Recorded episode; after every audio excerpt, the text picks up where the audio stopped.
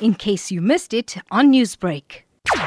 There used to be a time when trends didn't move fast enough purely because the technology was not in place. Today, due to social media, due to various abilities to actually share, you tend to find that things can disseminate around the continent and around the world at a much faster rate. So there's a direct correlation between the development in technology and the connection that technology creates between people and the ability for media to be disseminated across a wide geographic area. Pretesh, technology through this challenge is bringing awareness to important issues in society, including wildlife, where employees of a wildlife resort have been seen doing the challenge while also bringing awareness to concerns related to it. What does this say about the effectiveness of technology in times of crisis? I think we, we always rely on the tools that are strongest to be able to amplify our concerns and our challenges in terms of crisis. And therefore, in the past, you may see it will be social gatherings, but in the world we live in right now, technology is really the best way to amplify the challenges that we're having. Then, when you marry that with something that is strong in popular culture, that gives a whole new uh, amplification to some of the challenges that are actually happening out there. So, what you're actually looking right now is just a logical progression from where we've come to where we are right now. And as the technology progresses, you'll tend to find find that the ability to highlight social issues will be a lot stronger based on the technology available. How then is technology being used for social cohesion during a time when the country is seeing a lot of racism, discrimination, and corruption? Technology works both ways, doesn't it? It, it